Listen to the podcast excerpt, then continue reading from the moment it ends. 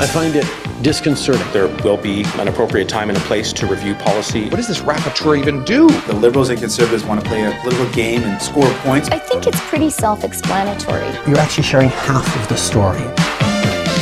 Lies, lies, lies,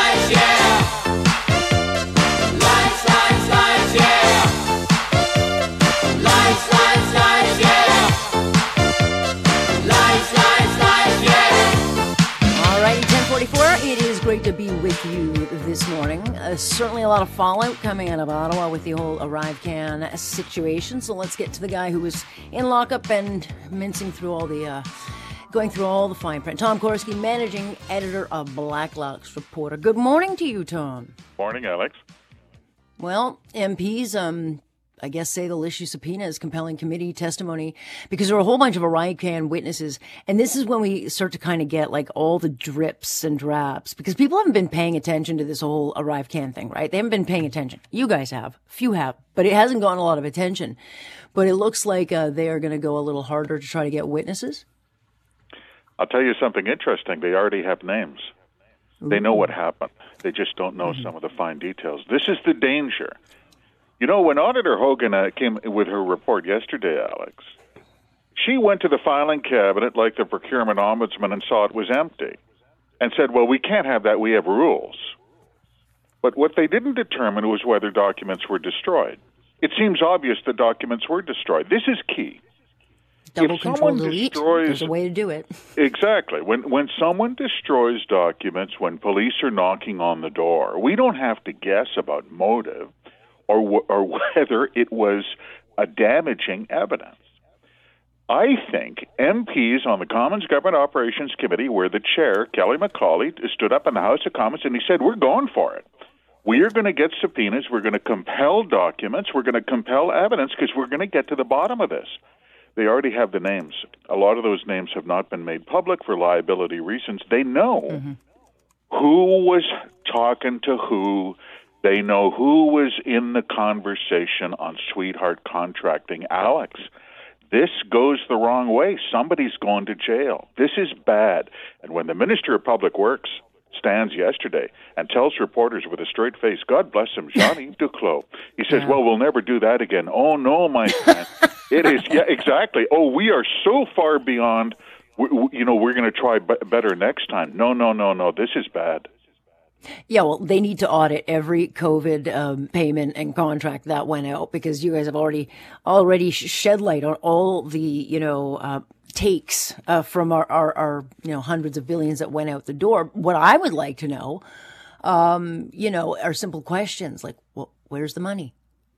You know, like where did it go? But uh, who signed off on it? But if you're a private company, you know, as you are, Tom, uh, and we're a private company, you come in with a budget, right? And you're at the 80,000 mark, and then you come in and go, I need another million and another million. At what point when from you strayed from the 80,000 and you get to the 10 million mark, the 20 million mark, the 30 million mark, is someone saying, oh, what the hell's going on? Well, this is the point, uh, and this is forgive me for saying, Auditor Hogan is not is no Sheila Fraser. Let's just say that, and so she reached that point where, for instance, 19 million is paid to a company working out of a basement in Woodlawn, Ontario, that mm-hmm. subcontracted all the work, and she doesn't determine how do you get away with that? And ask anybody who works for the government of Canada. I don't care if you're a summer student. You can't fill the paper tray and the photocopier without completing forms in triplicate. You're telling me that millions were paid out to sweetheart contractors and there was no paperwork whatsoever, and the check writer said, uh, "Great idea, boss." I, no one believes that. Of course, there were shenanigans, and MPs are, are determined to get to the bottom of it. They're not waiting for the Mounties, Alex. This is crucial. You and I have talked about that. White collar crime division, RCMP, they like to work 10 to 4. If it's more complicated than a speeding ticket, they don't get it. MPs have to determine this. Stay tuned on that one. Uh, meanwhile, um, Commons yesterday by a 173 to 150 vote demanding that cabinet revise the record uh, immigration numbers that we are seeing. They want that done now. And um, look, we, we have brought in 227,000 annual permits for temporary work workers. But we've got 983,000 foreign students. We have way too many. We got people, Tom, living in cars here, students. We've got people living, 23 international students living in a basement in Brampton. Um, th- this, I think, should be a, an, a, you know, a big election issue. Um, but I don't know how they're going to fix this anytime soon, given, you know, like the immigration guy is now the housing minister. And Yeah, the they're gonna cut immigration guy. They're going to cut the quotas. Th- This was a Bloc motion, and uh, really, everyone except Liberals voted for it. And uh, the Bloc leader, uh, Mr. Blanchet, uh, said, "Oh, you know, you guys used to call us racists in Quebec when we talked about immigration. now you got refugees sleeping on the street in Toronto. Now who's the monster? Now who's the racist? You're, you're right, Alex. The numbers are staggering. Uh, foreign students, uh, temporary foreign workers, migrant labor." And the immigration quota, you're coming in at almost 1.6 million a year. That, mm-hmm. Those are facts. 1.6 million. You talk about foreign students. Number one, this got almost no attention. It was a staggering list. It was tabled in the House of Commons at the request of the MP from Sherwood Park, Fort Saskatchewan, Mr. Genuis. Number one for foreign students in Canada, you'll never guess, little old Conestoga College at Kitchener, forty-one thousand a year. Are you kidding me? Your immigration policy in Southwest Ontario is not determined by any politician. It's the president of Conestoga College. Don't ask him any questions. He's too busy cashing the checks. That's a Well, yeah. system. They're going to stop it. Well- they, they don't have a choice. Uh, meanwhile, though, the Ontario government just announced that they're going to bail out universities and colleges, not making, you know, because they're all crying poor. Uh, It, again, how are they poor when they're letting all these people in that they know they can't accommodate for? Alex, poverty? Are you kidding me? Is there someone in the faculty lounge who makes less than 150,000 a year? I mean, come on. You know, these are run as businesses. Centennial College, 20,000. You know, Seneca College, 24,000 foreign students last year. Fanshawe, 17,000. I mean, you know, this is this is ridiculous. But that's what's gone on in this country because everything was for a buck. Not anymore.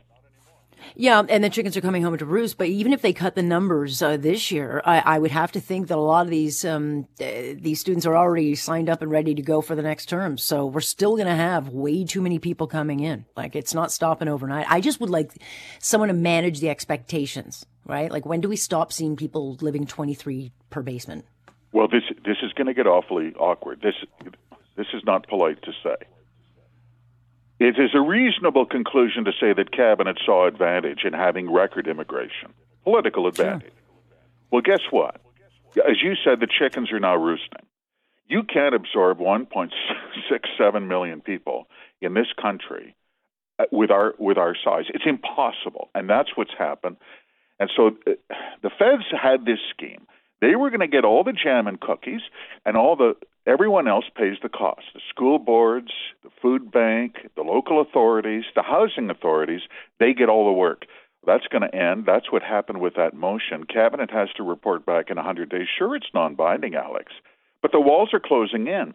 So the party that now sought partisan advantage in record high immigration can now pay the price in cutting immigration. They don't have a choice because the provinces are fed up.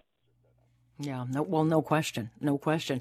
Um, 120,000, we've got the numbers. 120,000 small and medium businesses uh, vanished with the lockdowns, and this is uh, new federal data. But the um, th- there are now fewer small businesses in this country than we had in 2020, and these are the businesses, Tom. Like eh, they're the mom and pop shops. Eh? Like they they add the character to your community. They're the flower shop, the the you know craft store, the shoe store, whatever. It's the stores that you actually really like.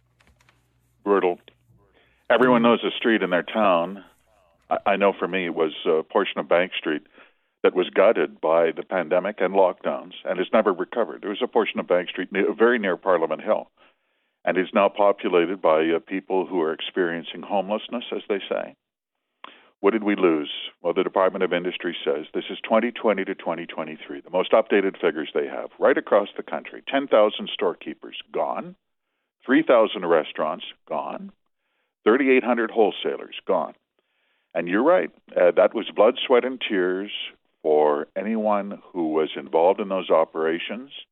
That's uh, father in the kitchen, the kids working the tables, mother doing the books. Gone. Uh, Yeah. Worse, probably, than the 2008 financial panic, but we won't know for some time because even the superintendent of bankruptcy says insolvency is a lagging indicator, meaning that a lot of these operators simply closed the door. They didn't even bother auctioning the fixtures, and you just walk away. A real disaster. Oh, big disaster! And again, it, it'll it'll unfold as you say, uh, like over the next couple of years, because that's how it uh, goes. Meanwhile, though, if you're at the CBC, if you're running the CBC, it was just it's nothing but good things. Catherine Tait back in the news. This is a, a lady who makes five hundred thousand a year as a CEO. Uh, they have no ratings, no one watches it, and she got one hundred nineteen thousand in expenses. At the same time, she's complaining about you know that they've got to cut back, and and, and she's going on business class junkets. They're going to Prague. They're going to Hollywood. She's flying off to to America where she apparently lives. I mean, what a joke! And then you lay off seven hundred people. Isn't she something? The president She of the CBC, you're right, gift. half million plus the hundred thousand dollar bonus. Uh, we see, for instance, in her expenses released through access to information, there was one invoice. It looks to be April eighth, twenty twenty two. I'm looking at it. You know what it's marked? European tour. And it was off to London and Brussels and Geneva. It cost thirteen thousand dollars. Take that, suckers. My favorite was her trip to Hollywood, though. That was to. Hmm. you got to come up with a reason. Business class, meeting with production industry representatives. And Yeah. this is the What same woman mean? With a straight face who will appear in Commons Heritage Committee and plead Ned the Poorhouse Boy. She will tell you how hard Scrabble it is. Forget the 120,000 small business losers. Yeah. The one with the Hollywood junket will tell you how hard Scrabble it is in public broadcasting. My goodness, how do we stand it, Alex, honestly? No question. Well, nonetheless, it's uh, you got to have some big cojones to do that, and apparently they do. All right, I'm all out of time, uh, time, uh, Tom, but we will certainly speak again on Thursday. Appreciate it. Thank you, Alex. There you go. The gift that keeps giving is Tom Korski, managing editor over at Blacklock's Reporter. So yeah, put that in your pipe and smoke it.